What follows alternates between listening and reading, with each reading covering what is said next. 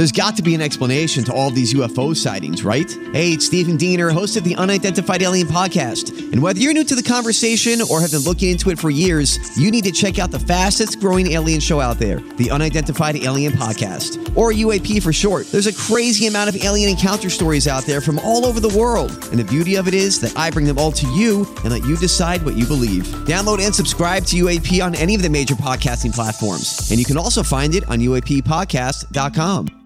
Yes, yes. Welcome into another edition of the Tim McKernan Show here on the Inside STL Podcast Network from the HomeLoanExpert.com studios. I am your host, Timothy Michael McKernan, and today, presented by Mark Hanna of Evergreen Wealth Strategies, it is our pleasure to bring you former St. Louis football Cardinal and former KMOX TV slash KMOV TV sports anchor Tim Van Galder a trip down memory lane with Tim Van Galder. Uh, I grew up and I watched Tim Van Galder. So it's always one of those things. I guess that's going to eventually happen. Might already happen. I guess it has happened now that I think about it, where I meet people. A young page views from Barstool would be one, like, oh man, when I was in the car with my dad, I was listening to you, and I'm like, oh my god, you know, I'm like, I thought we were peers, but you were listening to me when you were like ten. Uh, and eh, but I consider it a compliment. Now maybe as time goes on, I'll be like, oh God. Uh, but I said that to Tim, and uh, it's the truth. I can remember, and actually, then I I searched images because I'm like, I'm pretty sure he wore like a sweater with a big collared shirt under it when he was anchoring, or at least that was his promo shoot for KMOV. Uh, and it was KMOX TV until a certain point. Then it became KMOV TV. And sure enough, there's the picture on Google Images, Tim Van Galder with the uh, with the big collar and the sweater. And so uh, that's what I knew him as as a kid and didn't realize the caliber of athlete uh, that he is. I mean, this is a guy who was the starting quarterback for Iowa State.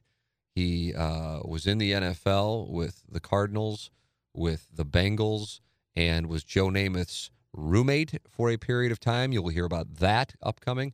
And also uh, threw a no hitter at Iowa State and also as we find out, uh, never had a handicap in golf over two, even though he's never taken a lesson. So it's the he's kind of got, and then I, then it, then he's got this head of hair, which we also break down, uh, and then unfortunately, then we when we get into my head of hair, uh, so it's it's essentially you're listening to two people who uh, won the genetic lottery and then just absolutely lost it. Really, I don't think had a ticket to it and and we're conversing, and I'm trying to understand what in the world this man uh, can't do because he has done it all uh, from playing in the NFL to throwing no hitters in Division One college baseball to being an incredible golfer.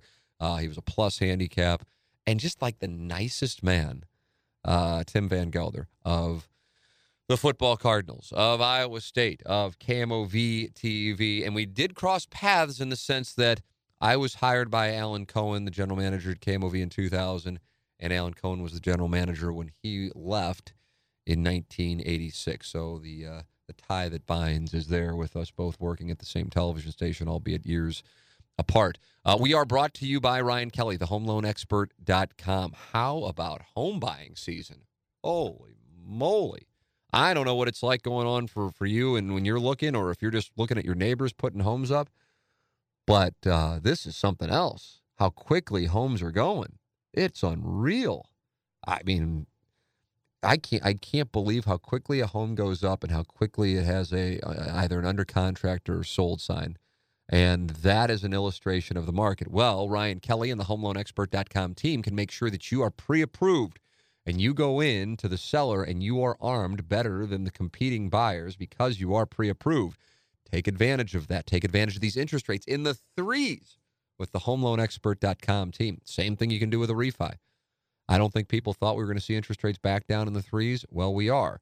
Capitalize on it. Do so by going to the homeloanexpert.com studios. It's Ryan Kelly, our studio sponsor here on the Tim McKernan Show. Our guest, Tim Van Galder, presented to you by Mark Hanna of Evergreen Wealth Strategies.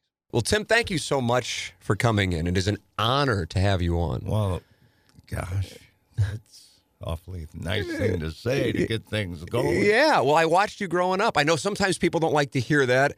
When I worked at KMOV, I was an anchor at KMOV from 2000 to 2005. uh, I met Julius Hunter and Larry Connors on my interview, and when Julius goes, "Don't even say it. I know you watched me growing up. I don't want to hear it, but I did." And you hold the people you watch growing up in high esteem. So I'm sitting here with somebody I watched growing up. It's super cool for me. Well, thank you. You make me feel good. Yeah. So you were at KMOV for 13 years. Is that correct? About Yeah. from 73 to about- 86 Yeah. ish. Yeah. And uh, what people, uh, I think a lot of people know, but maybe uh, some people might not know. The, the Doug Vaughn, who I work with um, on the radio show, he said, "I'm telling you, I think Tim Van Galder might be the best athlete I've ever been around." And he told a story about you guys were playing UMSL, and it was like some like exhibition game, and you he thought were in your late 40s or early 50s, and you're pitching against UMSL. You hadn't thrown a baseball in a long time, and you held them to like two runs over seven innings. And he goes, "I couldn't believe what I was watching." I think one of the most fun days I ever had. Uh, St. Louis was part of uh, the National Fast Pitch Softball League, mm-hmm. and they had a young guy, young guy, whatever. He would come in from Springfield, Missouri, and he was the pitcher, and he was the best pitcher in the league. So St. Louis, I think they were called the St. Louis Browns. And the second best team was out of Philadelphia. Anyhow, they called they somebody must have known I had a little bit of baseball background in college and stuff.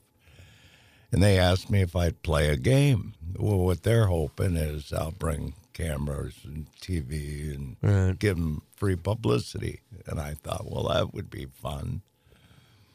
So I go, and their home games were played up in North County at some park. I don't know. Anyhow, they put me in right field for a game, and and first time up, I'm telling you, this guy, he, he was a lefty, and it was like he was handing the ball to the catcher. I mean, it was that fast. Hmm. I'd never. I played a little slow pitch, mm-hmm. slow pitch, fast, Fast pitch, pitch. but not that level. And I thought to myself, gosh, I just don't want to strike out. And I think my third at bat, and I don't know if I'd even seen the ball yet. I mean, he, gosh, it was a level I was never accustomed to. Anyhow, count got to be three and two. This guy, this big, tall, lanky lefty, is winding up, and I start swinging before even lets go of the ball. and I caught it solid, and it goes toward center field. I went, oh, fly out. That's not embarrassing. and it goes over the center field wall. Oh my! And it was turns out it was the only home run in the game. And they made and I got another hit. So I was the only guy that got two hits. I hit the only home run. And a buddy of mine had come to the game and was sitting behind home plate. And he said, You sure when you came up to bat, there was a guy in the stands real close to me. And go, what's he doing here? He's a football player. He's making a mockery of the game and da da da.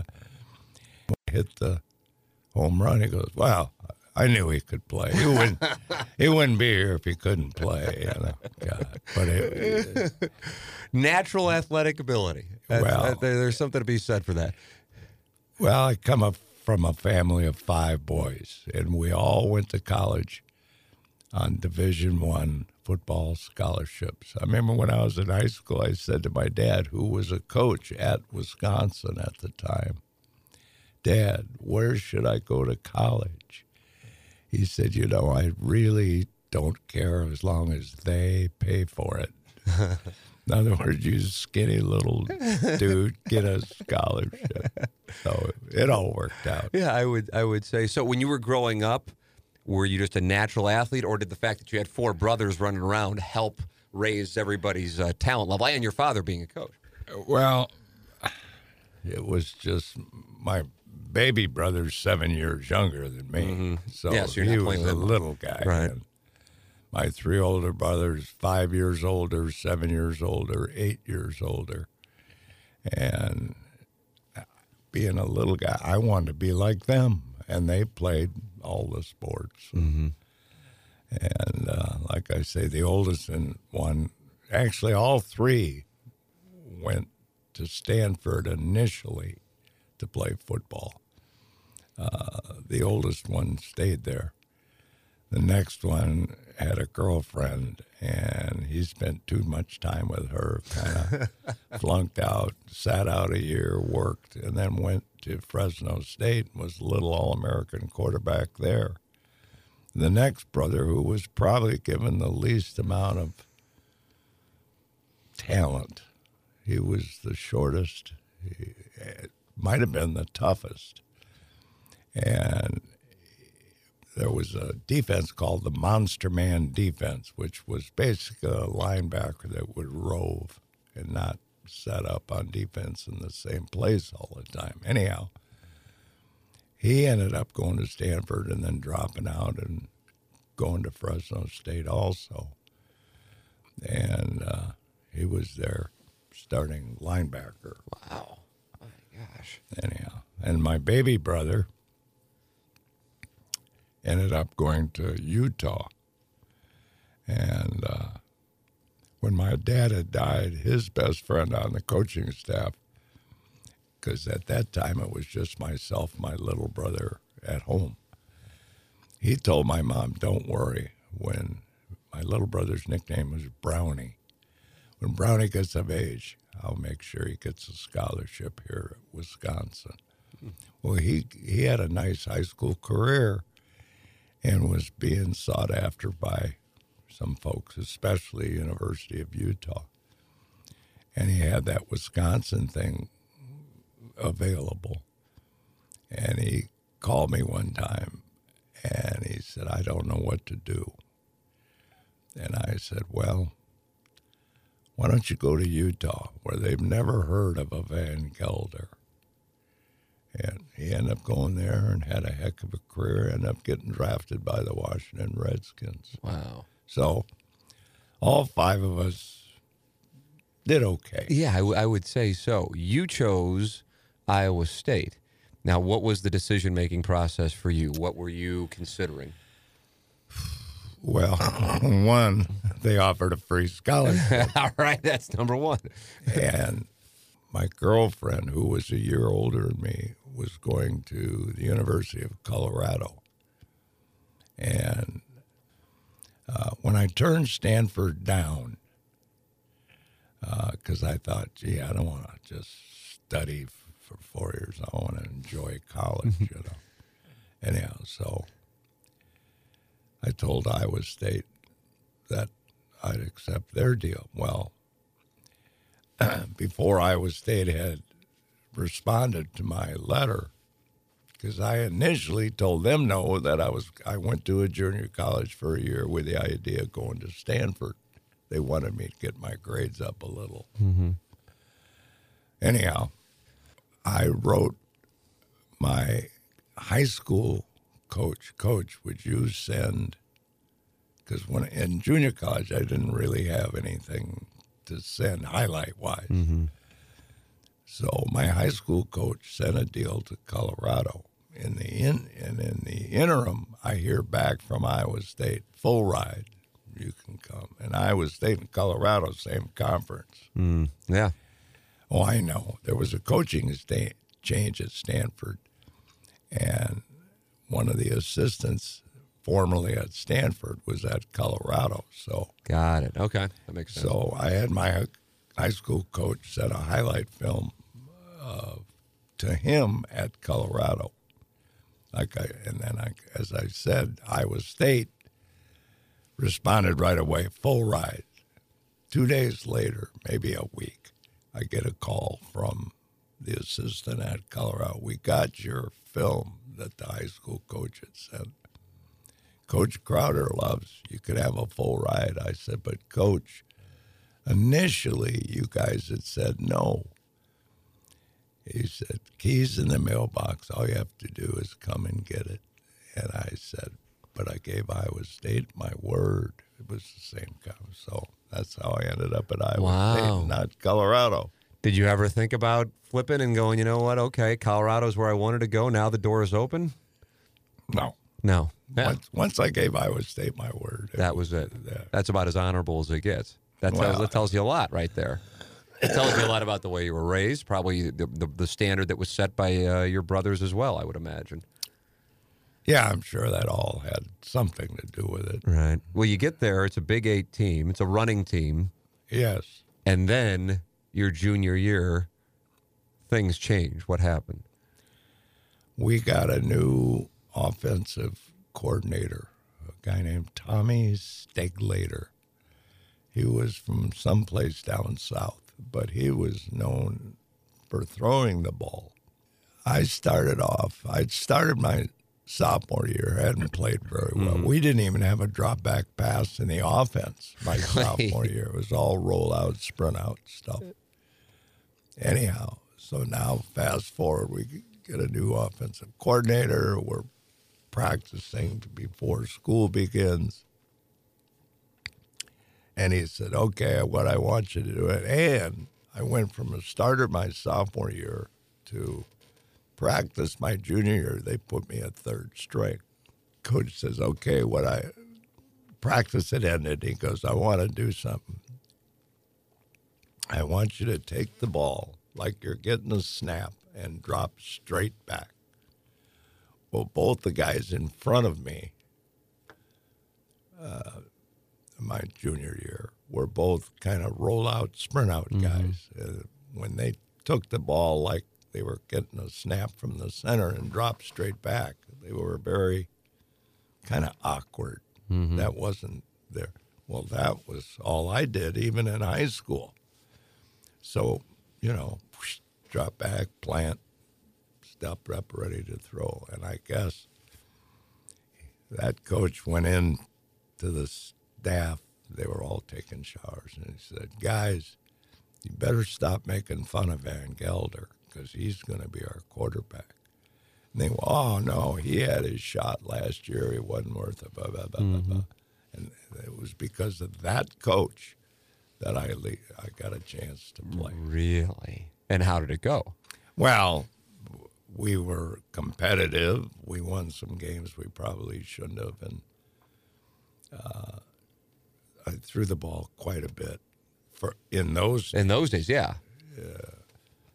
not like 30, 40 Right. times a game, but 18, 20, 25 on Mm-hmm. occasion, which was tons for Iowa State. It, it was never a throwing school. It was always a running school. Anyhow, because of that particular coach, I got a chance to play Wow. and set a few records and stuff. But like I say, the records weren't all that huge. Mm-hmm. It's just they didn't throw the They ball. didn't throw the ball, so they wore the records. And in addition to playing football at Iowa State, you're playing baseball at Iowa State. And I see a 1.56 ERA your junior year, and you threw a no hitter your senior year. I mean, I mean, football starting quarterback throwing a no hitter, and then also uh, doing what you're doing with a 1.56 ERA. Were you ever thinking maybe I'll go Major League Baseball as opposed to NFL? What was the mindset then? Um, pro football was pretty far from my mind, and Pro football was pretty far from your mind, really. Yeah, oh yeah, and baseball, I didn't really think I was good enough. Uh, the the, the no hitter, that was a hoot. we were playing University of Colorado. They were in town, and my one of my very best friends, high school teammate, was their captain, and so his parents picked up my mother and drove from Madison, Wisconsin, down to Ames for the three-game Yeah. weekend series because he, Colorado, and my ex high school teammate came to town. And my buddy, my high school buddy, had a heck of a temper. And early in the game, he batted like second. Early in the game, he hits a kind of a slow roller between first and second. The second baseman makes a nice play, and it's a bang bang play at first. And umpire calls him out. Well, my buddy, high school buddy, has a temper, and he starts yelling and screaming at the umpire. I mean, pretty much too much Yeah, uh, out of yeah, line. yeah. And we pretty much had the same umpires for home games most of the time. And I, this umpire starts walking toward their dugout. I know what he's going to do. He's going to throw my high school teammate out of the game. And his parents brought my mother for the first game of the doubleheader. And so I leave the mound and I intercept the umpire walking to their dugout to tell the coach that he's out. And I said, I don't remember the umpire's name, but I said, hey, he wasn't yelling at you. He was yelling at me. We know each other, high school. Da. And the umpire, well, okay, okay, but he he would have had to go. And he turns around and starts walking behind first base. And I look down in the dugout, the Colorado dugout, and I look at my buddy and I went, You owe me money. and that's what I ended up throwing a no hitter. You wound up throwing a no hitter that day. Well, karma. Yeah, you took care of your buddy, and then you throw a no hitter against him. How awesome is that? So then, what happens if you weren't thinking NFL? You weren't thinking you were good enough for baseball, and then you get drafted by the Cardinals. What what happened? I Something figured, did that I you? figured maybe I was just going to be training camp bait. Like my little brother set all sorts of records at Utah. Right. and he got drafted by the Washington Redskins. And and I said to my mother, because my dad knew their head coach George, and my mom said, "Well, that's because the Washington coach knew Dad." Yeah. And I said, "Mom, Brownie's not going to make it." I said, "Who they going to cut? Sonny Jurgensen, Joe Theismann, Bill Kilmer." I said, "Brownie's just going to be training camp bait." So you're talking Yeah. about George Allen, I assume, the head coach of the Redskins, Yes, right? yes, Okay. Anyhow, so my little brother ended up playing a little in the uh, World Football League, Oh, the World Football League. the Portland Storm, Uh, there. something like that. But you get drafted by the Cardinals in '66. When that happened, I mean, how, how do you find out? Were you even aware that that could happen? What, get drafted? Yeah. Well, I was a little surprised, but that's when there was an AFL and Yeah. NFL, and I got drafted by the Houston Oilers also. So I went down and talked to them, and I'd go to St. Louis and talk to them, and back and forth. And the Cardinals just offered more money, Yeah. so because I didn't know if I'd make it or not. So that's the reason why you chose the Cardinals. Understandably so, considering all that. So then you get into camp and what goes on. Yeah. A little different than being a training camp dummy, right? Yeah. Oh man, it, it's like you're hobnobbing, rubbing shoulders with guys you watched on TV when you were in college, and you know they got families, they got kids, and you feel like, God, I don't know if I should be here. I don't, I don't know if I'm good enough. You know. And I, it turns out I don't know if I was.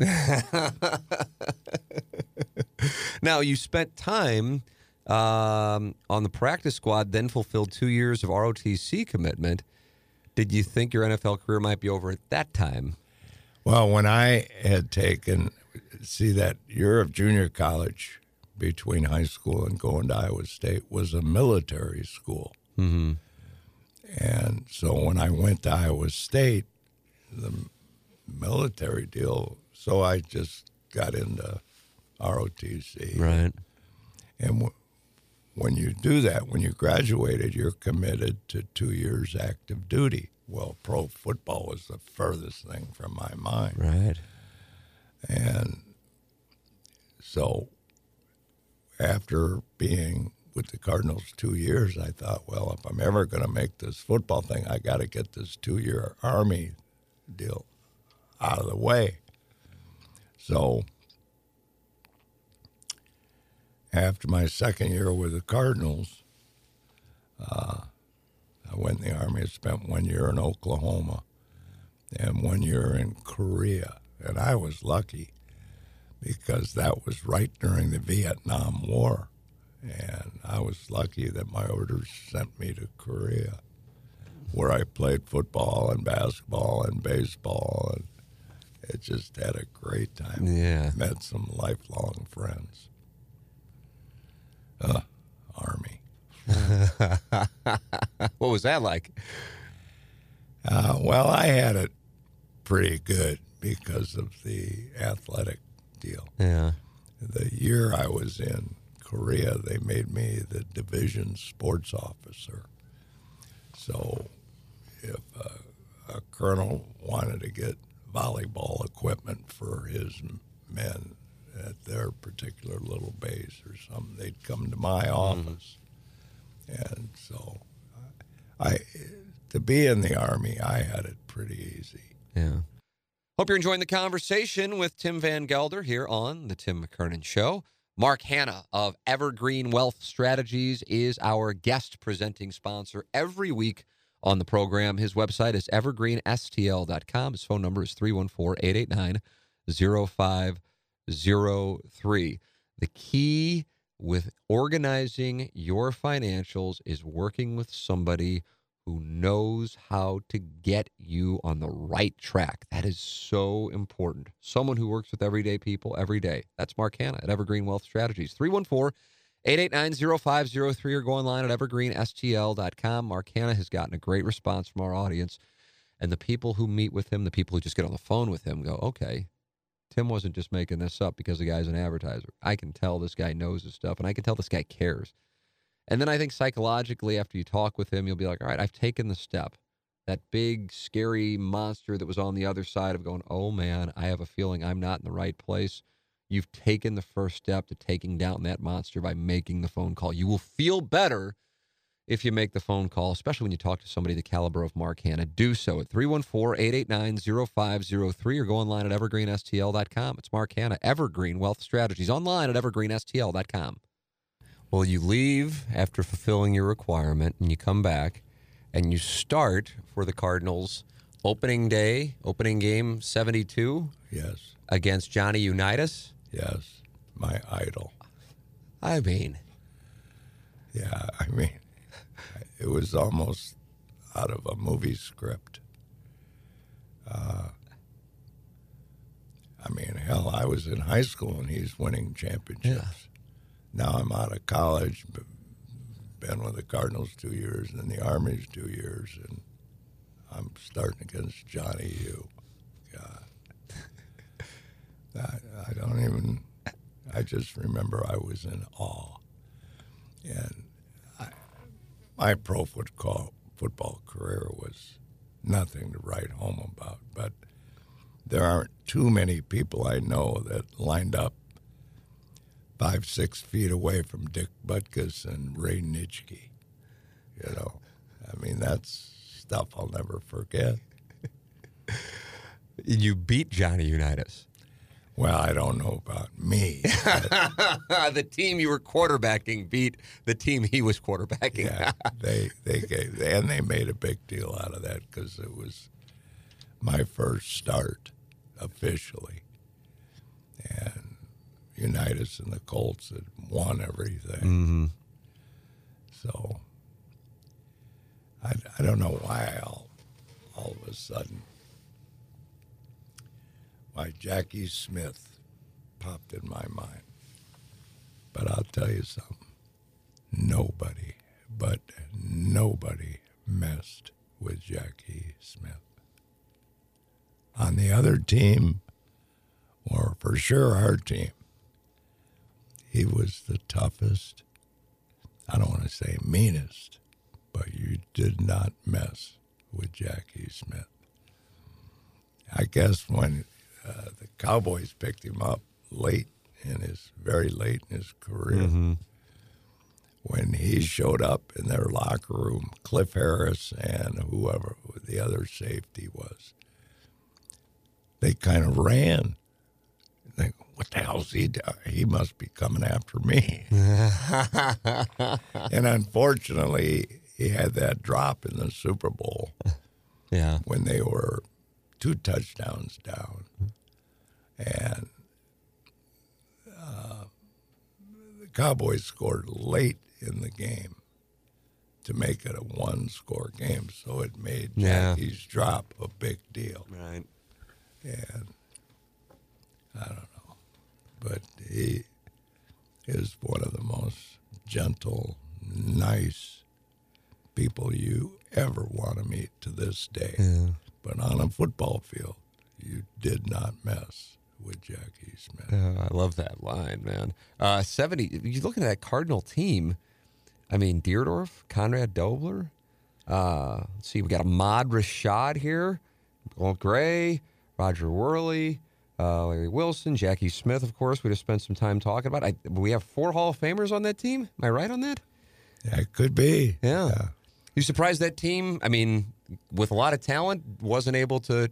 What were you thinking as quarterbacking that this thing might actually have some potential? To Well, I didn't start the whole year, Yeah. but I, they were just the guys to me. I didn't kind Yeah, of at that yeah. time think in terms of of that. But uh, one penalty, one drop ball, one tip pass, one sack can change the outcome of a game. And you get a few of those mixed in, all of a sudden you got a, either a 50 50 record or Right.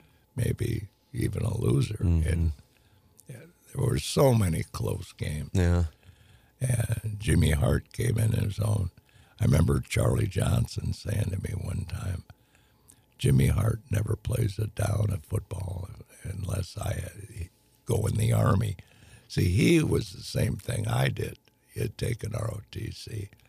But his, and then the reason I didn't have to go in immediately after graduation, they'll let you get further your education and then do your two years. Ah. So I went to graduate school to get my master's at Wash U.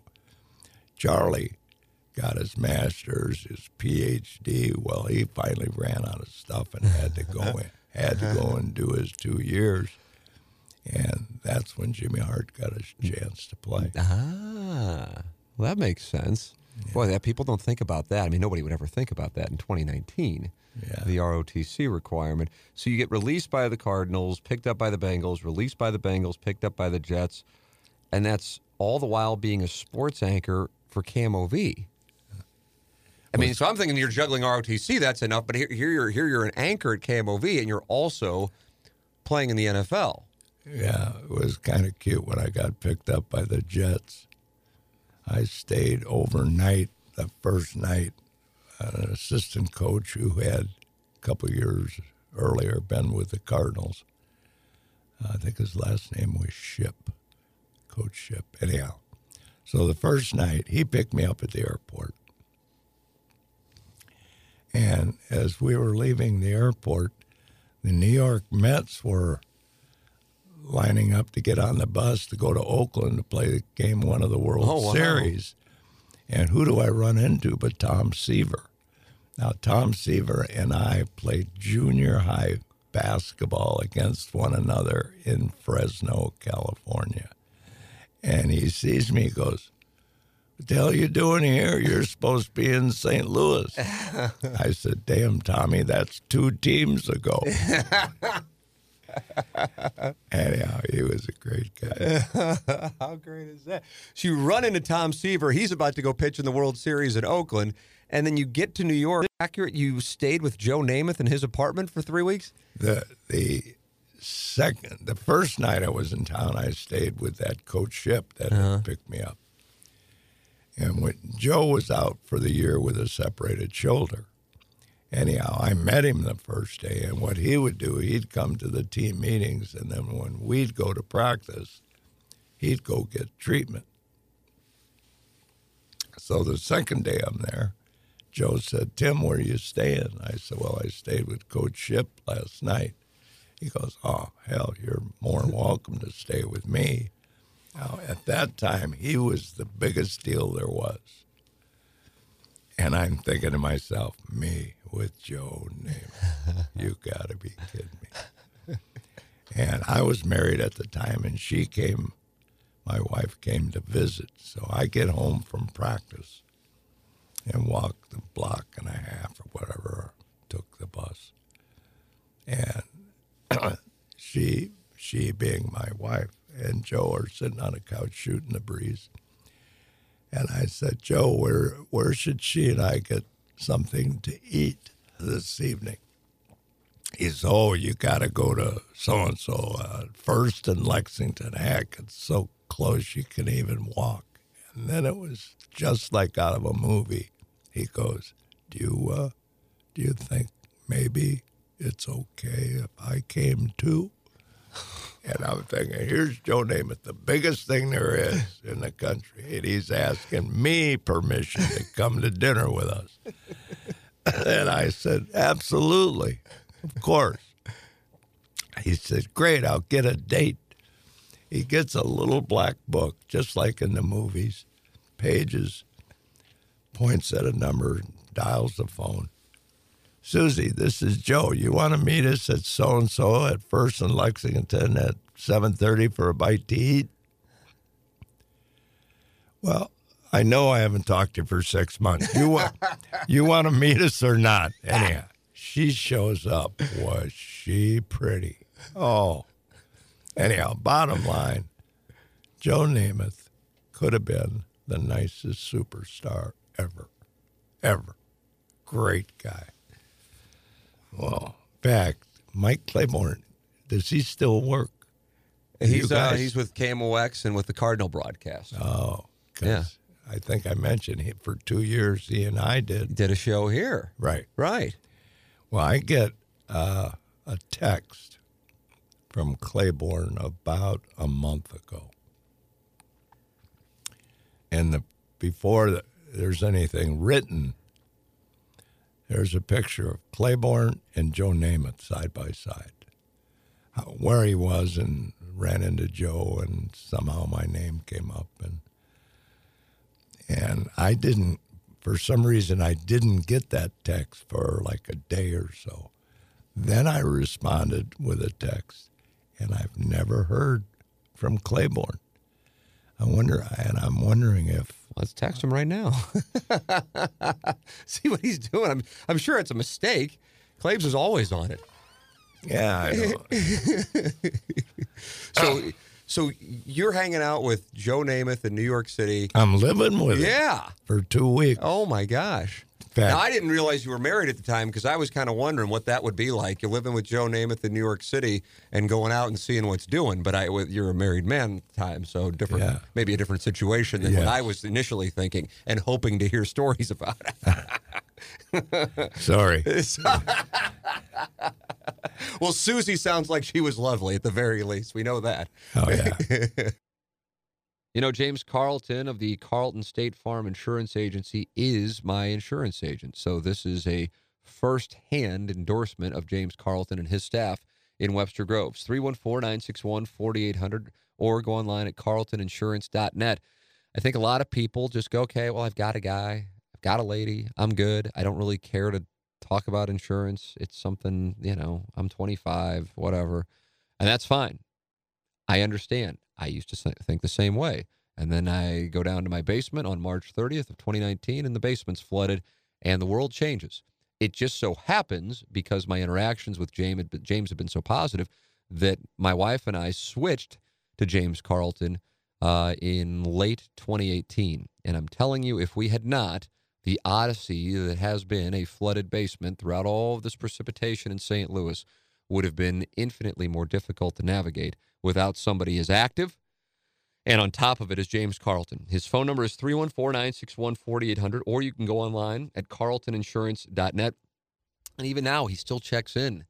You know, I mean, it's it's just a different ball game. And even before we had that, which of course was a substantial issue, um, you know, we weren't covered on on something, or I had forgotten to make a payment. It wasn't like it was like some monster payment. It was a small payment. But he's like, hey, just so you know, uh, you haven't made this payment. We want to make sure that's taken care of, so you're covered. It's just, it's it's just different. It's different in a much better way, and that's why, you know, if if you ran into me at a at a bar or restaurant and said, hey, you know, and I have had it happen. Hey, Tim, who's that insurance agent? People email me, and I go, oh, it's James Carlton. Here, let me include him on the on the email, and I know he's going to be on top of it. I don't think twice about it. It's not like I'm like, oh yeah, let me tell you about him, and then somebody actually wants to follow up, and I'm like, oh god, I hope he does okay.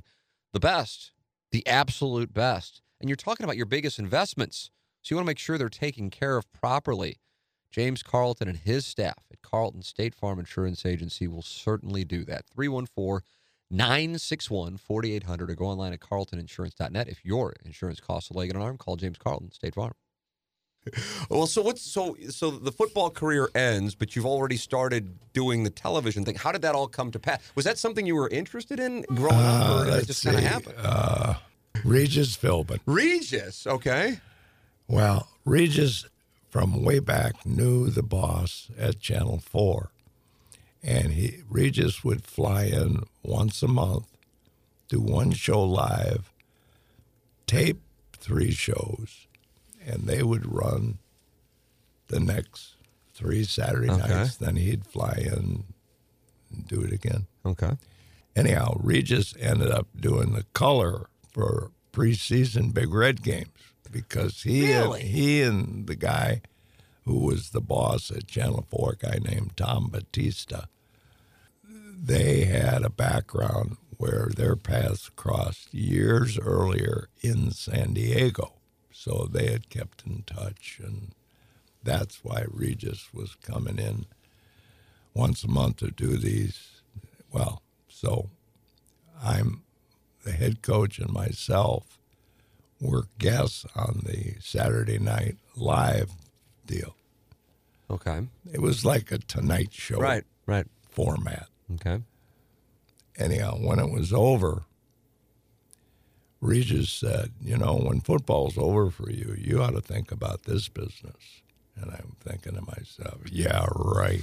Me on TV, I don't think so. but that's how it started. Well, you must have made a positive impression on them. They don't just throw that around if you stumbled around, you know. Yeah. Well, when you're interviewed about football and you're a football player, there's no new questions. Yeah. You get asked questions you've been asked a hundred times. So you either have a funny answer, a witty answer, a serious answer, depending on the situation. Mm-hmm. So that night, because Regis was doing like a Johnny Carson format. Okay. And Yeah. he'd ask me questions, and that night I decided to be funny and witty. so when the show was over, that's when he said, You know, when football's over for you, you ought to think about this business. So now it's planted in your mind well, a little bit. Uh, very little. Yeah, I, yeah. didn't. I always said I had a much better face for radio. I'm sitting here. Yeah, but look at you. You're 75 years old. I'm jealous of your. I started losing my hair at 18. Look at this. It's a mess. Oh, Look my. God. Yeah, I know. Look at you. You just saw like, you saw a ghost. Could you could you put that hat back on? The, the, And here you are, and you have like the greatest hair of my friends who are even like tw- in their 20s. You have the greatest hair. So you got you got you got the look that helps the cause. You know, I mean, Wow. he just has wonderful hair, and I don't know how old he is now, and you know that's part of the game, Tim. You know that. well, that's all luck. Trust me, I know. And I ran bad. By the way, keep that hat on. The glare was a bear. It's awful. It's awful. I'm telling you, it's terrible. I started losing my hair at 19. You have the best hair going. Most of it still grows back. it does it. I'm doomed. I'm done for. So, so what it goes? So from Regis and that appearance to going to what was KMOX TV, correct? It was KMOX Yes, TV. Then it became yes. KMOV. Did you enjoy doing it right away? Did you find out? You know what? I like doing Uh, no, because I was so nervous. Really? Yeah, well, you're not used to just talking like uh, a TV camera. Right. Did you have this? What was the prompter situation then? See, what I was used to is the prompter is just running, some guys running it. But I hear these stories about how I used to have to like pedal it, but I don't know if that's a small market thing or if that's like an old thing. I'm, I don't know. The, there was a guy doing it. Yeah, okay. But the secret I found was to type your script like you talk. Oh, absolutely. Conversation. Leave a lot of verbs out. In other words, you don't say the Cardinals hosted the uh, New York Mets tonight at Busch Stadium. You don't say that. You say Cards Mets at Busch tonight. You leave out a lot of Yeah. verbs. Interesting. So you end up typing your script like you talk.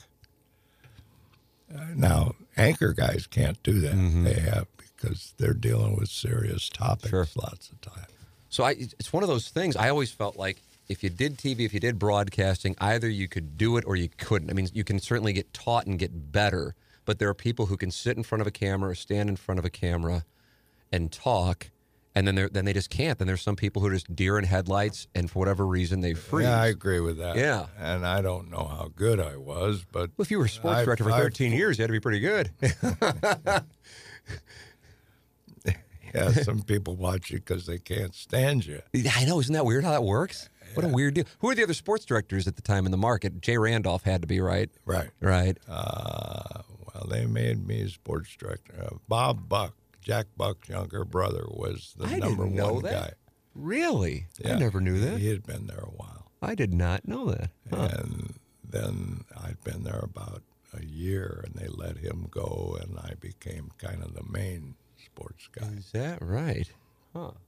So you also did some work as a color analyst on the NFL on CBS alongside uh, Bob Costas, and I understand you called him YBC. Is that accurate? Young Bob Costas? Yes. Yeah. Yeah. Well, who was it? Jack Carney on KMOX Mm-hmm. radio always called him Young Bob Costas. Because he certainly was. And to this day, uh, Bobby was in town about a week, week and a half ago, and we hooked up and had a bite to eat. And when I text him, YBC, TVG, and I say, so he refers to me as TVG, and I refer to him as YBC. young, nice. young Bob. now you talk about a guy that has total recall. He and I did the uh, who was Kansas City Chiefs and New Orleans Saints, and a longtime Kansas City coach Hank Stram. When they finally let him go, he became the head coach of New Orleans. Well, the game that Bob and I were going to do was New Orleans Saints and Stram coming back to Kansas City first time. And trying to remember the name of the Kansas City head coach, Paul Wiggin, Okay. was my oldest brother's teammate at Stanford. And that's the game Bob and I did together. And I, you talk about a guy that is talented. Could you tell right away within? It's one of those things, isn't it, that you can tell usually in in, in this business? Yeah. Oh, It's just instantaneous. he just doesn't make mistakes. And he's so good at it. And he has total recall, doesn't forget anything. And I remember I was standing on the practice sideline watching the Chiefs work out the day before the game, their Saturday workout. Somebody goes, Hey, guy, you're not supposed to be here. And Paul Wiggin knew me since I was a little guy when my brother and he were teammates at Stanford. He goes, Timmy, is that you? I, yeah, Paul. Da, da, da, da. And Paul says to the security, security guy, he goes, he's fine. He's with me. Made me feel good. That. How about that? That's pretty cool. Yeah, that was neat. Came full circle there. Did you enjoy calling the games on uh, CBS? Was that something you I, I, did? You- ju- I just did that one. just that one. Yeah. Just that one. And it was with Bob Costas. And in a huge Well- game, too, with the, that, that Hank Stram return to, to Kansas and they City. won. Yeah.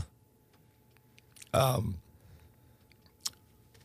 I had always been taught through the years that, like, quarterbacks get way too much credit and way too much blame. The game, to me, is the lineman.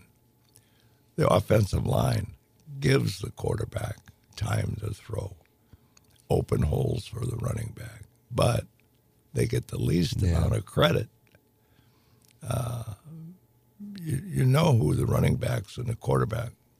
Half the people can't name the offensive line, but Dierdorf and Dobler and that crowd, they were good. And that's one of the reasons the Cardinals had a nice little run. Um, but like I say, who, in the stands would ever say, "Wow, did you see the block the right guard made?" Yeah. They don't know. just don't see it. But when you do think about the great teams, whether they be recent or whether they be the teams, and people do cite that offensive line from the Cardinals now because they've guys have become personalities and Hall of Famers.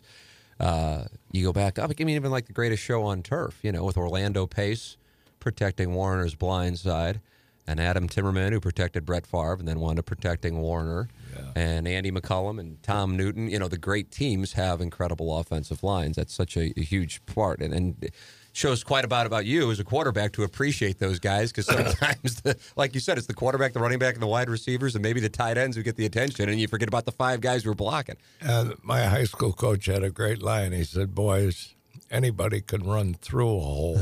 it takes a man to make one." Yeah, well, yeah, boy, and that kind of stuck with me. Yeah. Yeah, an appreciation for that offensive line. So with the K, K what became KMOV job, um, it kind of became a thing in the 1980s where you had to have a bit of a shtick as the as the as the decade rolled on. You had Zip Rzeppa come in with the Zippos. Then then Channel Five, I guess, tried to counter with the highlight zone with Mike Bush. Um, were you getting pressure to to start doing that kind of stuff, or, or what was going on in the 1980s for you? Wow, I can't remember, but I, I there was no pressure. I was just trying not to stutter, or, you know, screw up because it's funny when you read a teleprompter. It, one, it's something that you've typed out, so you kind of know what's going on. Mm-hmm. But it's you have to, as I mentioned a little bit ago, you got to type like you talk Yeah. so it isn't doesn't appear that you're reading. But uh, who was it? Tom Batista, our GM, said, "Remember, the best ad lib is a written ad lib, meaning the director knows what you're going to say, the teleprompter person." Da, da, da, da. Wow. Yeah, yeah. And then you get into doing radio, and you were at KFNS, and who were you working with? Claves? Yes. Yeah. I, I tell you what, I was so impressed with Claiborne's general sports knowledge. I mean, he could tell you the starting five for every NBA team. He could, I mean, he was amazing. And it was fun to work with him. It wasn't even a job, Yeah. it was just fun. Yeah. D- d- I've always, you know, I've done television and radio, and for whatever reason, I just enjoy doing radio way more. And now it might be the inverse of the way it was when you were doing television, but now there's there can be anyway substantially more money in radio than in in local television, I had no idea about that. Yeah, I know. So when I left KMOV in 2005, everybody's like, "Oh, he must have gotten fired because he's doing radio." But I'm like, I'm making a lot more doing radio than I am TV. Now I was the number three guy. Steve Savard was the sports director. I wasn't the, the sports director, so it's a different ball game. But mm-hmm. you know, I like to show up dressed like this. Obviously, it's important for me to cover up my head. Can't do that on TV. Yeah, I was talking about the glare. Yeah, that's not going to fly. so I liked it, but obviously you're not as scripted on radio. You you and Claiborne could just there and shoot the breeze, Right. You know, and that's super fun. Yeah, actually, it turned out to be fun. Yeah. Uh, I enjoyed those couple years with him. Now Iggy told me you had the engineer build you a headset so you could do the show lying in a lawn chair. Is this accurate? I hesitated to even ask that question because Iggy sometimes makes things up and I don't know what's true. And it's in my notes here. And you look at me like, I don't remember a lawn chair at all. That that was one that was made up. there it is. Good. We'll have to use that for the show, Pete. Favorite game you ever covered in that position? 82 World Series? Would that be in there? And I remember we did some pregame stuff for the '82 World Series. I mean, you're talking a long time ago. Yeah. Yeah. It's hard to put a right. favorite on Yeah. You just remember highlights. As far as an athlete or a coach you covered, was there somebody that you're like, man, I can't wait to talk to so and so? Well, through the years, uh, I think Joe Namath Oh probably yeah. was one So you still have a rapport with him? well, I mean, relatively speaking. yes. Uh, if you met Joe and didn't know who he was, nicest, most down to earth guy you ever want to meet. And of course, he was big. He was the biggest thing Yeah. there was Yeah. for a while. Like any job, like any business, there are good guys and maybe not so good guys. Right, right, But you put up with it. Yeah. You know, I just tried to get along with everybody. Yeah. You know, I And- was I was never a superstar or anything like Hey, that. man, you lined up against the uh, the, the Johnny Unitas uh, and beat him ten to three. So that that that that counts for more than any of us have done. and you called the an NFL game. Iggy also tells me now. I don't know if this is accurate, especially after the lawn chair story. Now I don't know what I'm asking anymore. That you're a hell of a golfer. Well, I used to be decent. Yes. Yeah. Now, your definition of decent would probably be like great for most people because you're very humble about it. Where where where did you get? Well, my dad and mom both played golf. Oh, really? Yeah, and I tag along. They play a public course, and I'd pull a club out of the bag and hit it. Didn't have a clue, but after time went by, I got pretty good. And my first club I belonged to was Glen Echo. Oh, that's a, I love that golf course. What a layout. Yeah. Uh, I think I still got the lowest amateur round there ever. Really? But I got one that'll probably never be broken. What do you have? At Glen Echo, there's three par fives, Okay. as I recall. Number three, number eight, and number ten. Okay. Yeah, I can picture three. And uh, I can picture ten. I, Yeah. Number. Okay. I eagled all three on this in the same round. Oh, That isn't going to be broken. Oh, like I said, it might be tied, but oh my God. And you're not using. I would imagine at the time you weren't using the equipment that uh, we're lucky enough to be able to use today with the clubs and the balls that go five miles. it's amazing how far they hit it. Yeah. And uh, the last, about the last year, year and a half, it's like, it's like I don't know how to play anymore. Really? I've lost my motor skills or something. I terrible, and it's no fun now. When you when you don't. Yeah. And uh, guys that have all through their lives play like I play now, they have the best time. They don't know any better. But when you go for 25, 30 years, and the highest your handicap got to was a two, Oh boy. and now you can't break 90, it's just no fun. Yeah. I understand. And it doesn't bother me to hit a seven iron where I used to hit a nine iron. I, I'm old. I'm not supposed to hit it as far. But I can't hit anything solid. I'm, I'm making a small move of some sort. And I never had a lesson. Never had a lesson. No. Never a self taught. Yeah, Wow. Did you work at it? never. I just want to get up and leave. I hated hitting balls. I see. I love hitting balls, and I suck. I'm in a ten. You know. A 10, Yeah. that's not suck. Well, but I mean, you never. I work at it, and I'm a ten. I'm getting lessons constantly, and I'm still a ten. And you just you hate hitting balls, and you were a two, or you probably were better than a two, weren't you? Yeah. Couple- couple you ever go into the plus? Uh, yes, one, Yeah. one time. Ended Did you ever think about doing something with it? No, no. That's see, I talk with these guys. Uh, Mark Mulder pitched for the Cardinals, and he plays, and he got invited as a an exemption to one of the PGA events out in Napa. And you know he's 42, and I said, "You ever think about maybe trying to get on the senior tour, the Champions Tour?" When you, and he goes, "You don't understand the difference between you know I'm good." He goes, but it's like an A ball player coming up and playing at the big leagues. He goes, they might get a hit one out of 20 or 30 times, but you just don't understand how good those guys are until you play with them.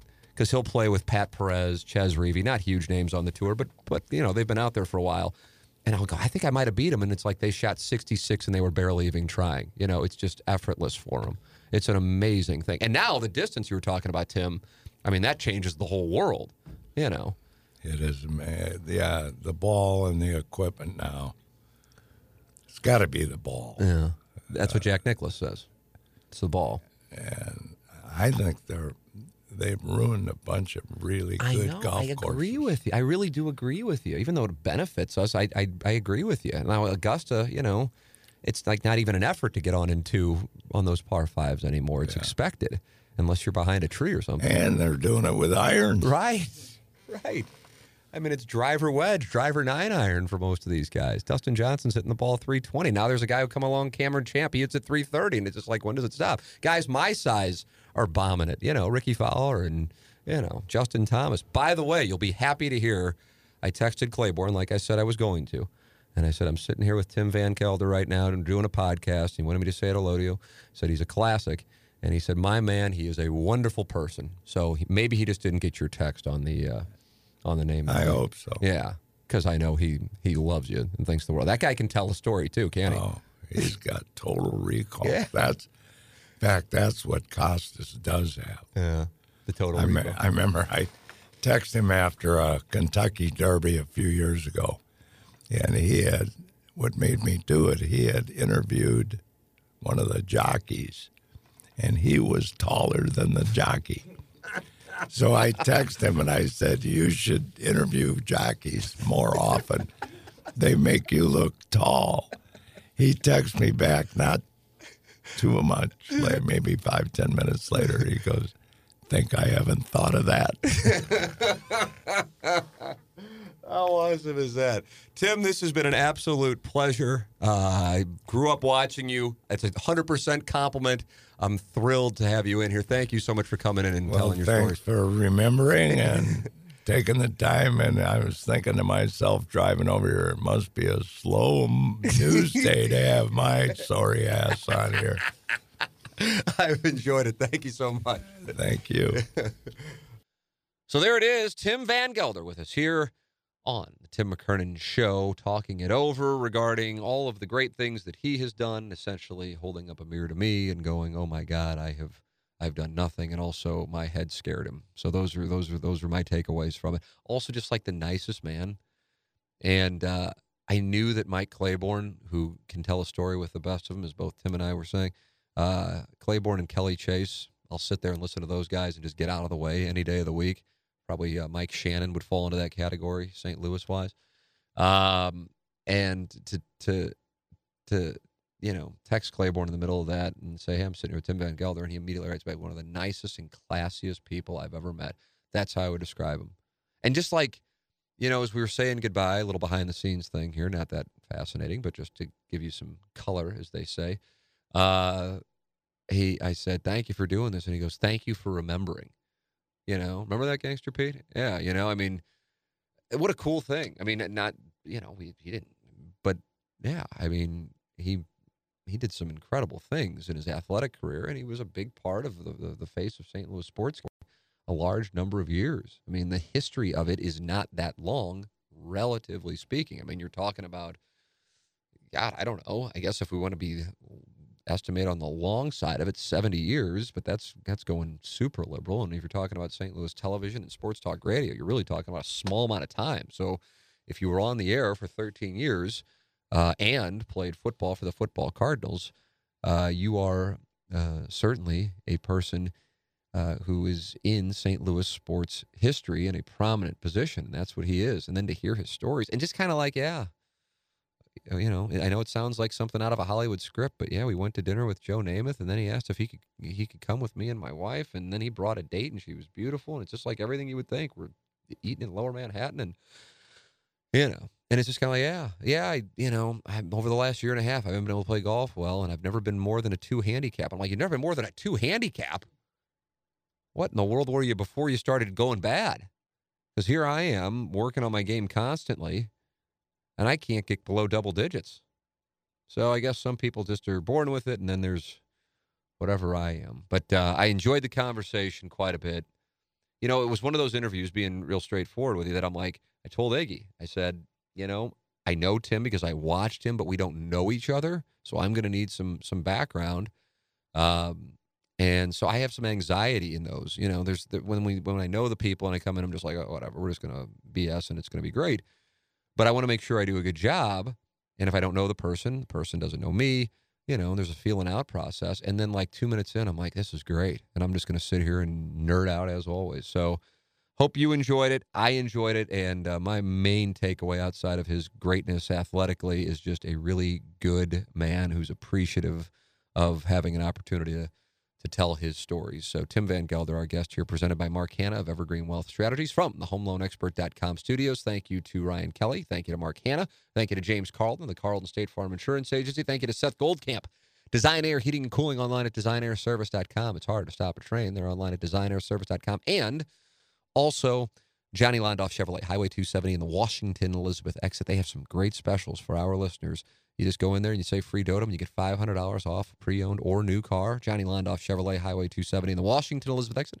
Online at londoff.com. Chevy, find new roads. As always, any question you have, send them my way. T McKernan at InsideSTL.com for Wednesday's questions from the audience. We might be doing more of those soon, too. So uh, fire away. And it doesn't have to be like, okay, I got 10 questions today. It could be one, and I can just go, okay, I'm just going to, I'm just going to dig deep.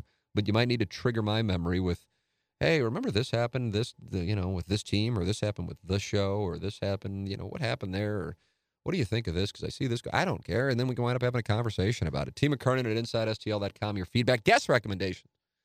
Who haven't you heard? We've done about 80 some out of these. Uh, who would you like to hear? Email me, T McKernan at InsideSTL.com. Thank you as always for listening. Please subscribe, spread the word. It is the Tim McKernan Show on the Inside STL Podcast Network from the HomeLoanExpert.com studios.